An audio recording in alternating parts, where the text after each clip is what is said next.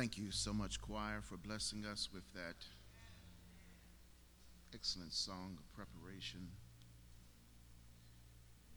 And now we invite you, if you would, join us in the Gospel of John, chapter 4. I want to read a few verses, verses 15 through 18, the Gospel of John, chapter 4.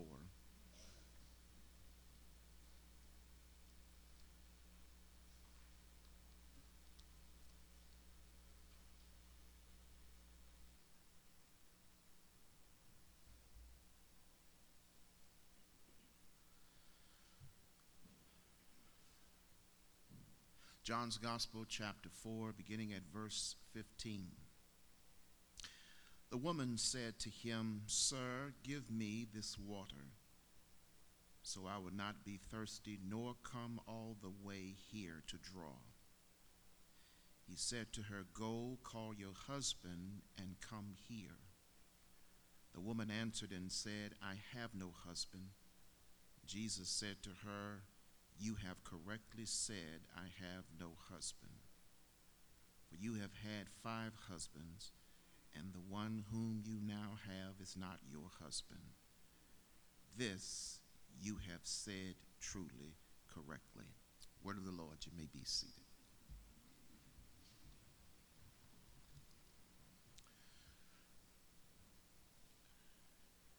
As we continue to wrestle with the borrowed theme that I gathered from Frederick Buechner in his book entitled The Faces of Jesus, in which he provides an exposition of how Jesus is seen through the eyes, lenses of the four gospel writers. In my own reading and contemplation, I discovered that that same theme could yet be applied to the Easter season and particularly the week that leads to the crucifixion, that through various persons' lenses, we can see diverse faces of Jesus. And this afternoon, I want to talk about the face of choice.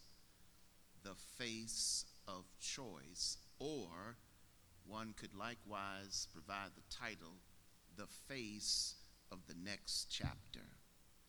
The face of the next chapter. Of the diverse stories that exist in the New Testament,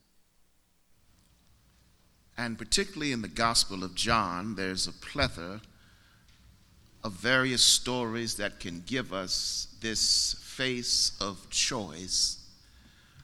None seems more how should I say, brutal, confronting than the story of this Samaritan woman in this fourth chapter of John's Gospel.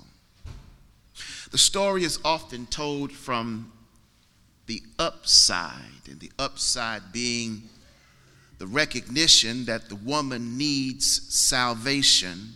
There's no rebuttal to that. The recognition that the woman has committed what arguably may be an act of adultery. And I don't know if I would totally agree with that. The other side of the story is often told that when the woman meets Jesus face to face, there is this confrontation that, Jesus brings that brings about a conviction in the heart of an individual. One suggests that one cannot come face to face with Jesus and remain the same once you leave.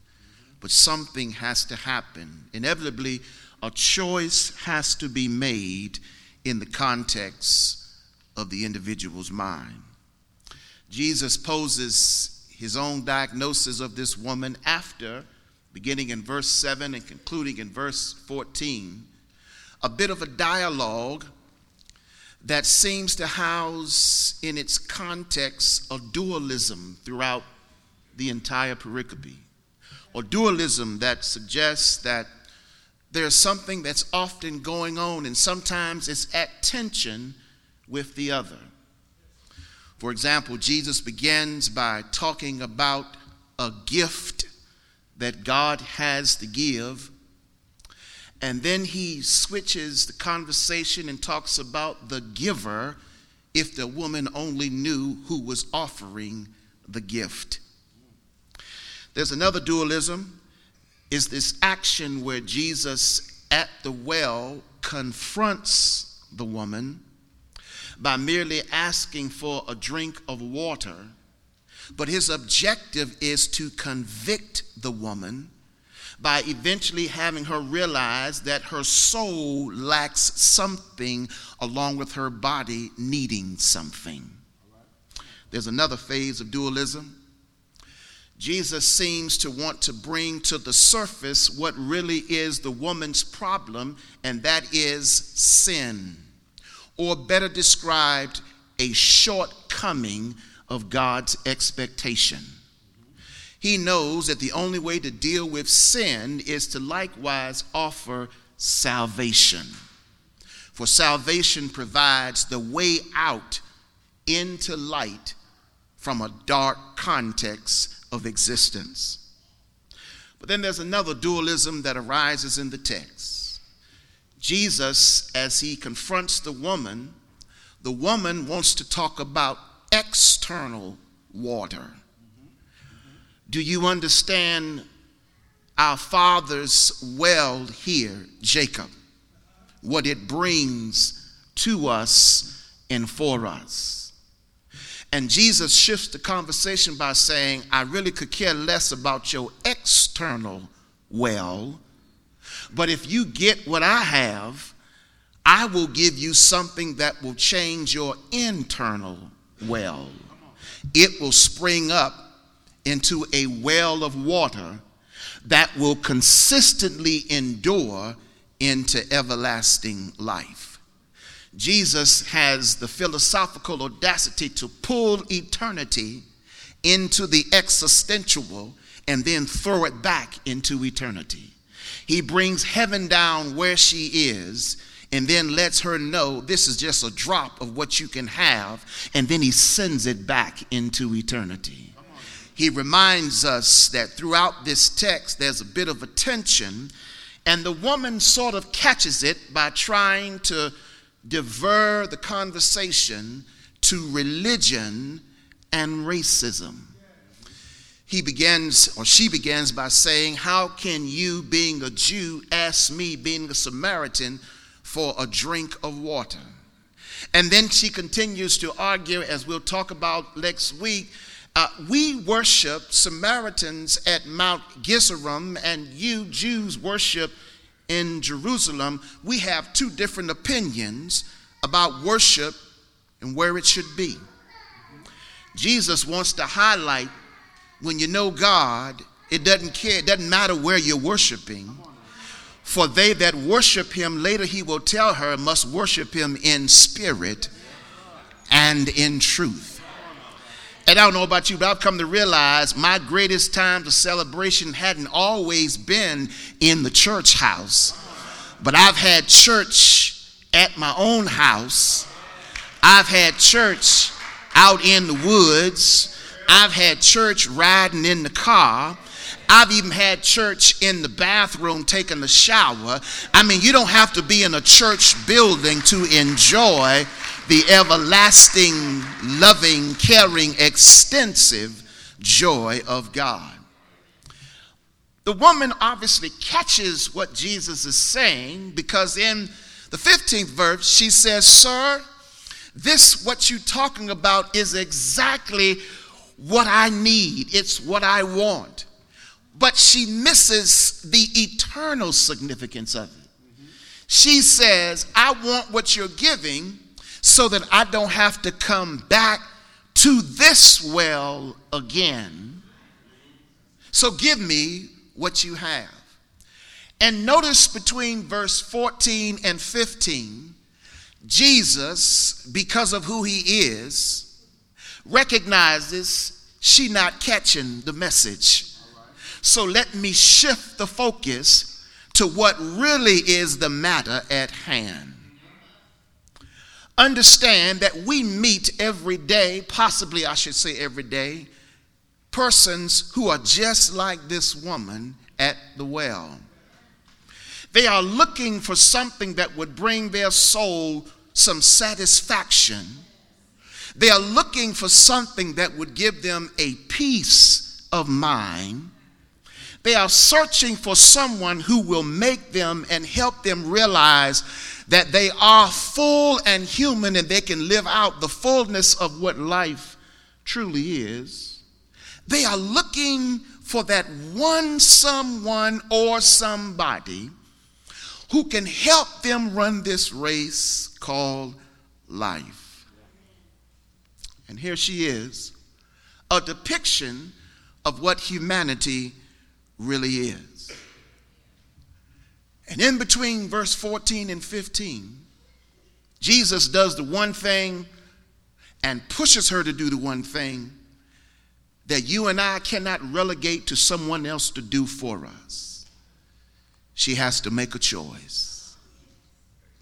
He hyphens the expectation and hyphens the challenge by shifting the conversation and says in verse 15, Go get your husband and bring him back here. Before you get to verse 16, think for a moment. There's a pause in there. And the pause is for the first time, I would contend in this woman's life, someone has actually challenged her. You need to decide which direction you're going to go. You have become too preoccupied with your failures of yesterday. Her desire is how can I close the chapter on yesterday and begin to write a new chapter in my life today? I know tomorrow is not promised, but what can I record for today? Do you know how many people that you and I encountered on a regular who are really trying to close the chapter to yesterday. But because yesterday has so many hurts and so many disappointments, it is almost consistently incarcerating them, holding them hostage to a point where they can't seem to break themselves free. And all of the effort that appears that you and I are making to help them turn the page, close that door, nail that coffin shut on yesterday's disappointments just does not seem to happen. And we might want to know why is her situation so grave? Why does Jesus address this issue? because it's the underlining issue in her soul being relational. But but but wait a minute. Unfortunately, historically, those who have taken the position of being classical, orthodox, traditional Christian scholars, they write this woman off to a point as nothing more than a mere adulteress who marries five different times. But I want to raise an issue for you. I want to flip the text, and instead of interpreting it from the top down, I want to look at the text from the bottom up. And here's what I'm saying the woman lives in a patriarchal society where the man makes the rules he runs the house. She can't help it because even in the Mosaic construct of law, it's all centered around the male first and the subversive and submissiveness of the female second. Girlfriend is at a disadvantage no matter how you look at it. How do you know that, preacher? Would you listen very closely to Deuteronomy chapter 24? And I want to show you something in the text that we probably never consider, and I don't think scholars want to consider, because it means then that we have to look at the text through a different set of lenses instead of the patriarchal status quo advantage standpoint of seeing the text. where it keeps you in your place. And listen to the text Deuteronomy 24, verse 1. When a man takes a wife and marries her, and it happens, let, let me just pull up right there. And it happens. That means that if he takes her and gets up one morning and decided, you know what, you just don't look like you used to, and I need to replace you, here's your bill of divorce. You know what? I noticed last week your hair starting to gray at the roots, and I'm not interested in being with a sister that got gray hair. Here's your bill of divorce. You know what? I discovered that you done put on a little weight in these last couple years. I'm not interested in something new that you put. Here is your bill of divorce. Or you know what? I just want something new. Ain't nothing wrong with you. I just want something new. Here is your bill of divorce. Here it is, right here, right here in the text. Look, look at the text. Look at the text. When he marries her, it just happens that he finds no favor in her.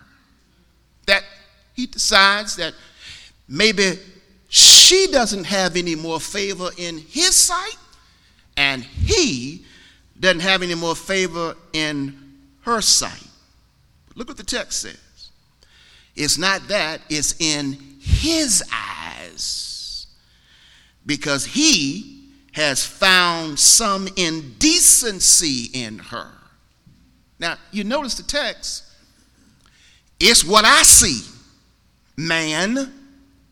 It's not what we see, man and woman. It's what I see. Do you understand what I'm saying? It's a lopsided law for a bill of divorce. I know it's hard for y'all to see this because it's in the Bible, but because it's in the Bible, that's the reason why I got to tell you what it really says. It's what I see. Look at the text. So you can't say that I went to hear Reverend Murphy today and he said something different. Here it is right here in the text. Look at the text. Do you see it? And writes her a certificate of divorce. Here it is. And puts it in her hand and sends her out from his house. Now, you, you can come to 4704 Lehigh Court, and I can almost guarantee you that if I tell everybody that this is my house, uh, Barbara gonna correct that real quick. This is our house. If, if, my memory serves me correctly, my name also went on that mortgage application. This is our stuff, but his house. Now, now, now, you might say, what does that got to do with text? Well, if you go fast forward back to John chapter 4, she's married five times because every husband has decided that she doesn't live up to his expectation, so he gives her a bill of divorce and moves her on and moves her on and moves her on, marginalizing her in her own community that's small, and you know how it is we grow up in small communities, everybody knows your business, no matter how much you try to keep it secret. If just one alphabet leaks out, it's all over the whole city. Everybody knows.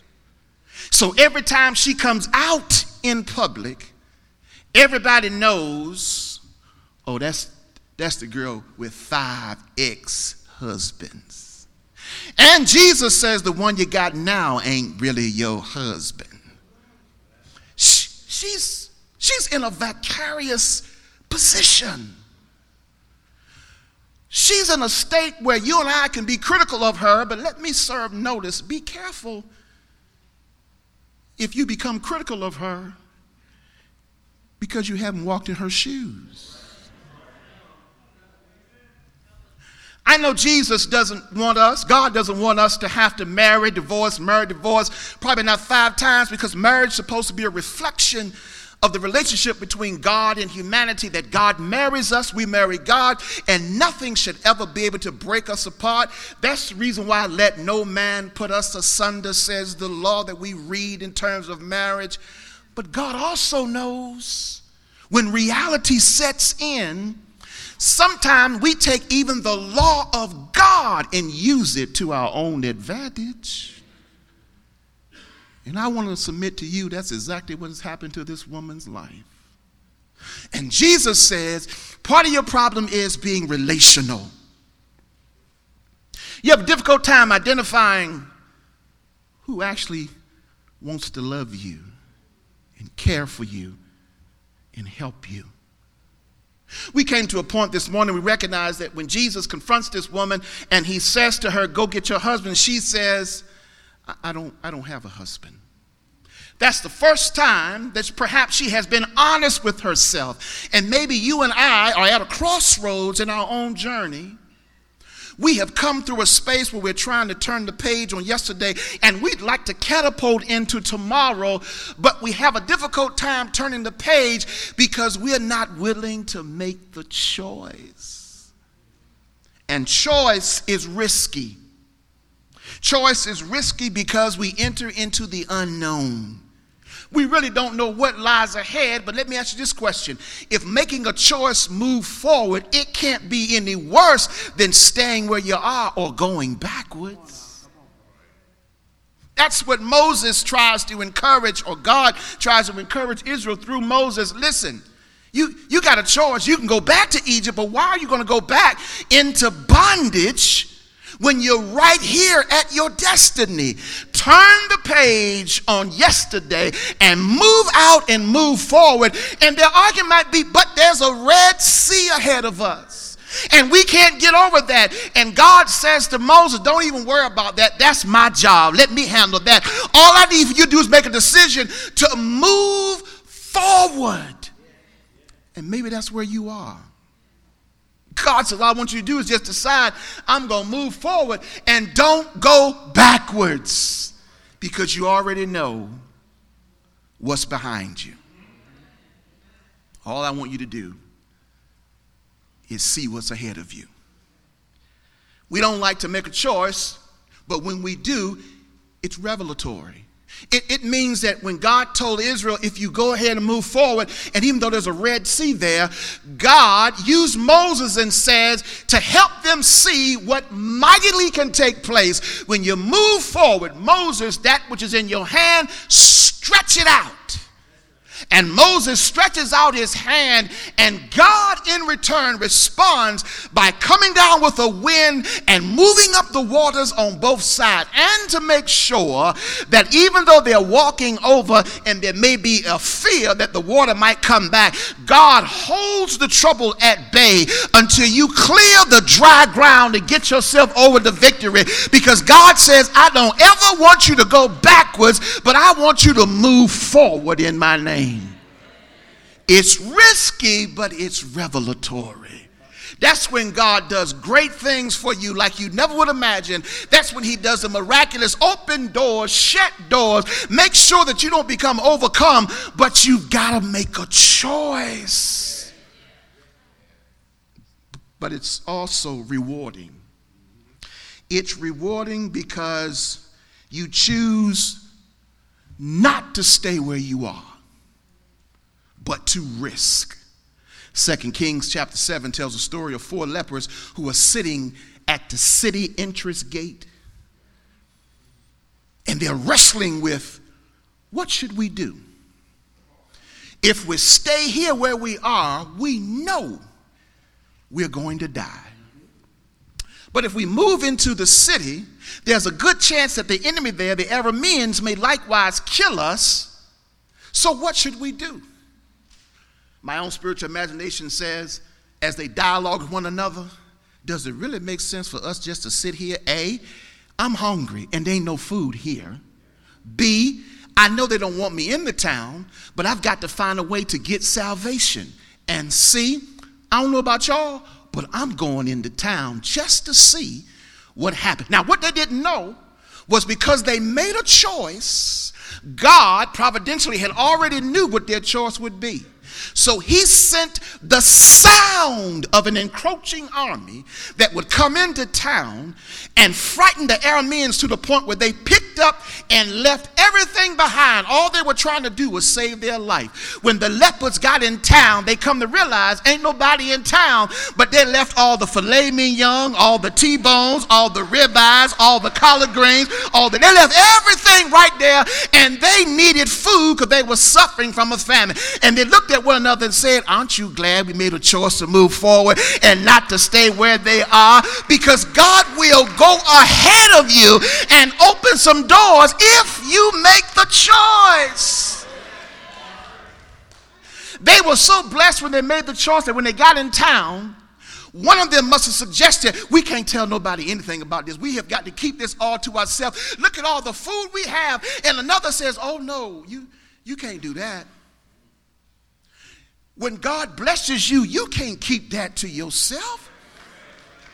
In fact, another one says, you know what? We got to write this down and then we got to go back to town and we got to tell everybody, look what Jehovah has done for us. Look at how Yahweh has made a way out of no way. Look at how God has blessed. And I'm just here to tell you, when you make a choice to do God's will and to move for God will open some doors. God will rain down some bread. God will provide some water. He will give you everything, but don't keep the blessing to yourself. Tell somebody, I know what it means to have your back against the wall. I know what it means not to know how the day gonna turn out. I know what it means when you're empty uh, on your empty state but when you trust god and when god blesses you you got to tell somebody the lord is good all the time and all the time god is good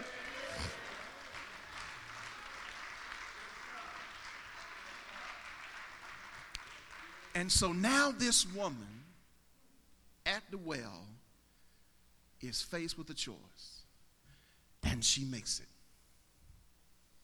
She makes it, I know, because if you read what Jesus said, he says, You have spoken correctly. You've had five husbands, neither the one you have now is yours. You have spoken correctly. But verse 19 says, and the woman says, You must be a prophet. Because only a prophet can look beneath the surface of my skin and see what's going on in my soul.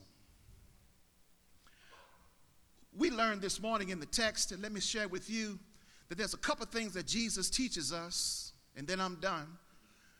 Because sometimes our problem is when we are at the crossroad, we're not willing to look at ourselves genuinely and see and make an assessment of who we really are. We want others to do it, but we sometimes God says, I need for you to be honest and look at yourself in that mirror and tell yourself, I got some stuff I need to deal with. And here it is. Jesus says, when you get to the crossroads and you find yourself in a dilemma where you don't want to make a choice, listen, confront what hinders you.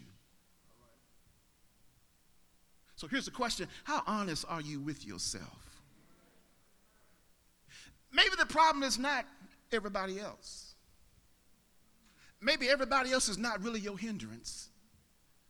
Maybe the problem is you. Maybe you're the one who hasn't garnished enough faith to step out and launch into the deep. And here God is trying to stretch you because God is amazingly the kind of God who won't, most of the time, let you see what's ahead. It would be nice if God told us every step what the next step would be and how it would look, but then I wouldn't be walking by faith. I'd be walking by sight. But when I have to trust the God who opens the door, I've got to believe that God who paved the way is the same God who makes a way. And if he does that, I just got to trust him. I got grandmama said it right. I got to hold to God's unchanging hand. And so when I look in the mirror, I got to confront what hinders me, and it could be me. It could be could be one of those five girls that I used to date. It could be one of those five guys I used to. It could be the girl or the guy that I'm dating now. It could be the job that I'm working at. It could be a number of things that I have to come face to face with and confront and recognize it could be hindering me. But I like to submit that our biggest hindrance is really not anybody else, it's, it's for the most time us. So Jesus forces her to have to look at herself and make a choice. Do I want to keep coming back to this well for just water that will feed my body, or do I now need something that will feed my soul? Not only must I confront what hinders me, but I must confess what hurts me. I told them this morning in a very humorous way, this is what you got to do sometimes. You have to kind of tell people sometimes when they actually are hurting you. Women stay in domestic violence because they eventually become convinced that the person that's violating them, hurting them, injuring them will eventually get better. Statistically, he or she won't get any better. They're not willing to actually come face to face and confront and tell them how they're injuring them. And then when they do, the perpetrator is generally so smooth in convincing her that it won't happen again. And you know that story. It happens again and again and again. I think there is something to be said about having a little roughness around the edges sometimes.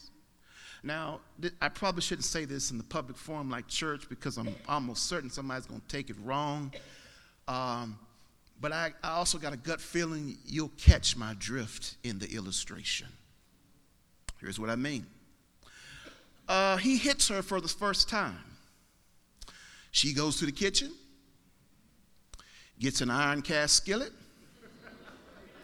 comes back, and cracks him up on side the head. He hits again, she hits again. He finally gets the message ain't no controlling of her. I got to let this go. Now, that's, that's not the optimal thing I would suggest that you do. But there is something about her being rough around the edges that sent a signal to him that you're not to hurt me anymore. You might have got away with it that time, but you'll notice I'm to hit you back again. And I don't know about you, but listen, when I was a little boy, I was a frail little thing growing up. I really wasn't as big as I am now. Of course, we won't talk about that while I'm as big as I am now. But when I was growing up, uh, this, he was, a, at this time, we didn't use these terms, but this is what it was. He was a bully. And he bullied me real good. Man, he would just beat me every day. I mean, just humiliate me. At first, you know, I just didn't want to fight him, didn't just want to do anything. And so I had an uncle who saw him beat me up one day. And he did. He beat, he beat, he beat bro man down. He beat him down. He took me back to the house, grabbed me. Once again, I wouldn't recommend this as a first option grabbed me in the collar and told me, if you don't go back out there and beat that blankety blank, I'm going to beat your blankety blank. So when I went back out, he was gone. Came back the next day, though, he was there. He did it again. Church, I don't know where I got the inspiration from. I don't know, but listen, I did everything I could do. I fought, I picked up rocks, I threw dust, sand, I did everything I could. But you know what happened? Fighting back sent the message, bruh man done grown up just a little bit in 24 hours. I'm just saying, sometimes you have to tell people who hurt you that enough is enough and you're not going to do this anymore. And you have to shut that door and not be intimidated about who they are. You have to confront what hinders you, but you also have to confess what hurts you. And even those whom you love so much that might be hurting, you have to tell them, not anymore. But then finally, you have to choose what rewards you.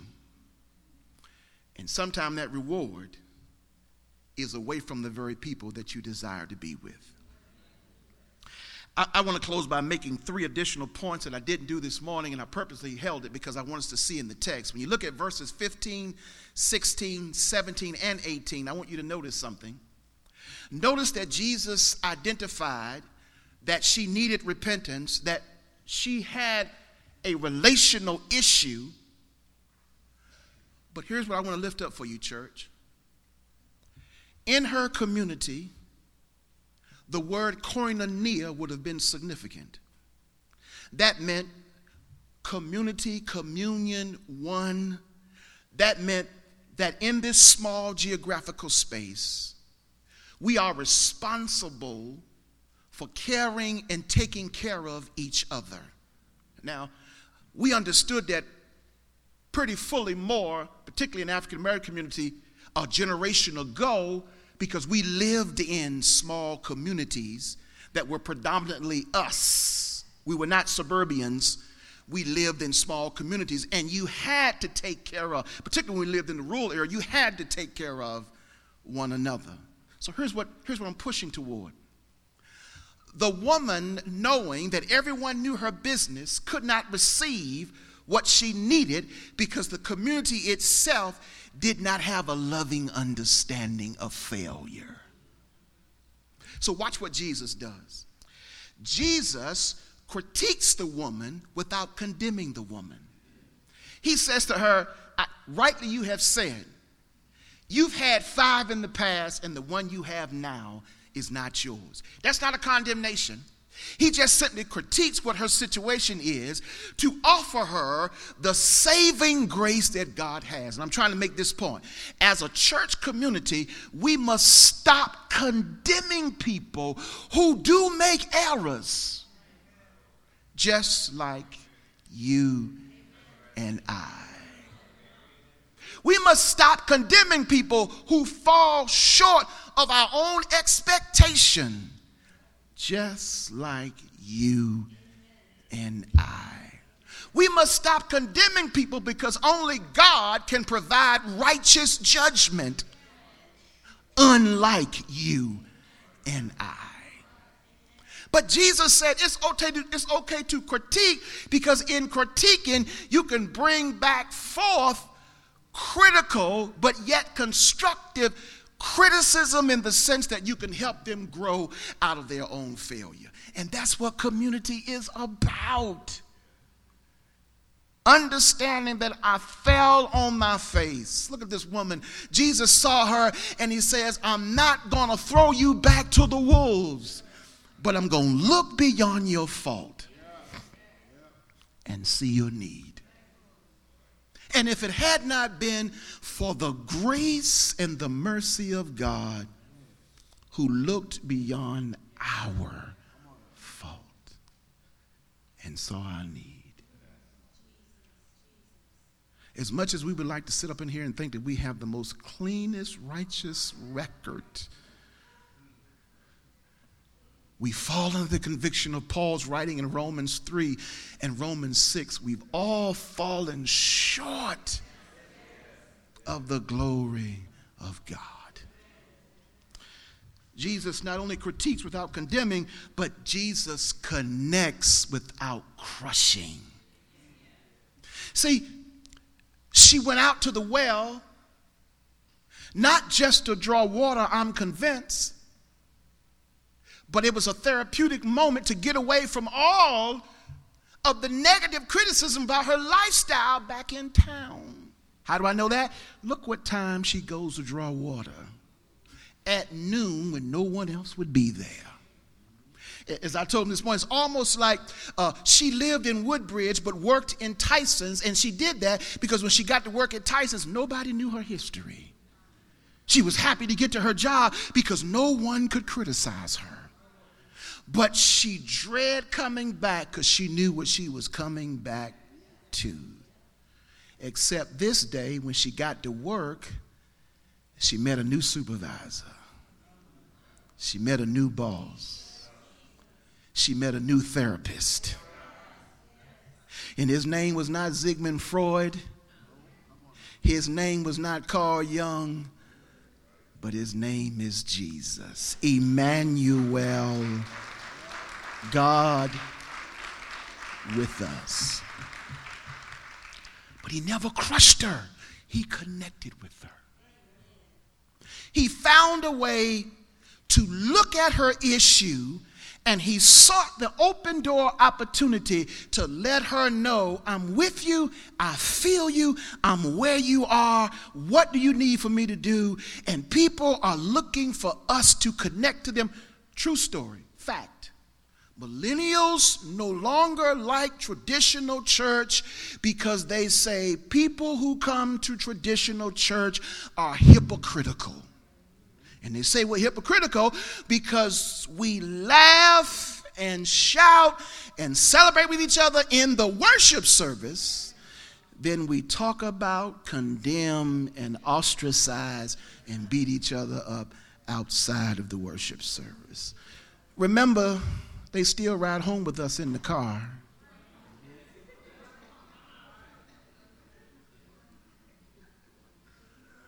So they still hear us when we say, You see Deacon so and so pants, wasn't that messed up? They still see it.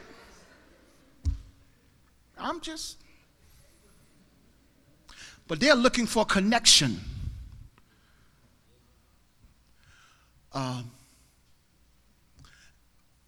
true story. Young lady came to my house, wanted me to baptize her. Great. She had on these jeans that had these holes all through them. And I, I just said, why, why, why you got them holes in your pants? Your daddy let you out here with all them holes in your pants? True story. Went back and told her parents I judged her. Now, from my eyesight, I didn't think I did. But my eyesight doesn't count. It's what she saw. She saw that I judged her because of her pants, but she was trying to connect with me. She picked me out of everybody else she knew to baptize her. And she was trying to connect. And what did I do? I sent it on holes in her pants. Do you get my point? Millennials are saying, don't look at what I got on. Do like Jesus did. Look deeper beneath my skin and see what's going on in my soul. I missed. I missed my golden opportunity to baptize a child into the kingdom of God. I pray that she somebody did, but I missed the chance of having the joy of doing that. Because what I did was crushed her rather than connect to her. So Jesus is saying, don't do that. Here's the final thing, then we're done. Notice what Jesus does. He conforms her without contaminating her. When Jesus dialogues with her about water and about the gift, and then he tells her, he says, You have spoken correctly. The very language of you have spoken correctly says to her, Now let me help conform you instead of contaminating you with religious jargon. Watch this. When we are witnessing to people, we are notorious for saying, the Bible says. Now, I know you're going to say, well, what we're supposed to say, Reverend, is what the Bible says. Read the Gospels and notice how amazingly Jesus used this thing called parables. He could take an actual principle of Scripture and spin it in a story because he's not interested in contaminating that person's idea about a particular religiosity. What he's trying to do is conform their life from a space of being in darkness to now being in a space of light. And what I challenge you and I to do is stop beating people over the head with the Bible when you don't even know the verses you're quoting anyway. You don't even know the context of those verses we just quote stuff. You don't even know why the person said it in the text. But here's a better way. I know that Bible verse and I want to quote it, but instead of quoting it, let me live it. Let me express it. Let me convey it. Because people call us religious quacks, all kind of adjectives they use to describe us, because we misuse Scripture. Now, how do I know that? Because that's what they did in this woman's life. They took the bill of divorce and misused it with this woman. And five times threw her out and marginalized her. And it took Jesus to come along and conform her life without contaminating her with religiosity. And I'm convinced that's what God is calling you and I to do today but it requires choice. Choice. In the words of Joshua, choose you this day whom you will serve. As he watched Israel being contaminated by the gods of the Canaanites, he noticed that Yahweh was no longer the priority, but they will be, he was being substituted by the other gods in the Canaanite religion. And he says, Choose you this day whom you will serve, whether you serve the gods on the other side of the floods of your father in whose land you dwell. But I just want you to know, as for me and my house. Because Joshua says, I've been at this crossroad of choice before. See, when Moses sent us 12 spies into Canaan, only Caleb and I came back with a positive response. We had to choose are we going to hang out with the 10 who came back and said, We can't get the land, there's giants over there, and they told themselves we look like grasshoppers in their eyes? Or do we make a choice and stand with God and Joshua and Caleb says, yeah, there are giants in the land, but God promised us. And God said. And because of that, we going on in Jesus' name. And that's what happens to this woman's life. She makes a choice. And I want to ask you, are you tired? Are you tired of staying at the crossroad? Are you tired of just day in and day out? Should I or should I not? What should I do? Should I go to the left, go to the right? Should I go back? Should I go forward? Aren't you tired of that? Are you tired, in the language of Fannie Lou Hamer, of being sick and tired? Maybe not. But me and my house, we going forward. Because if I go forward, there is something there waiting on me called destiny. Father, somebody in the house today needs your divine word.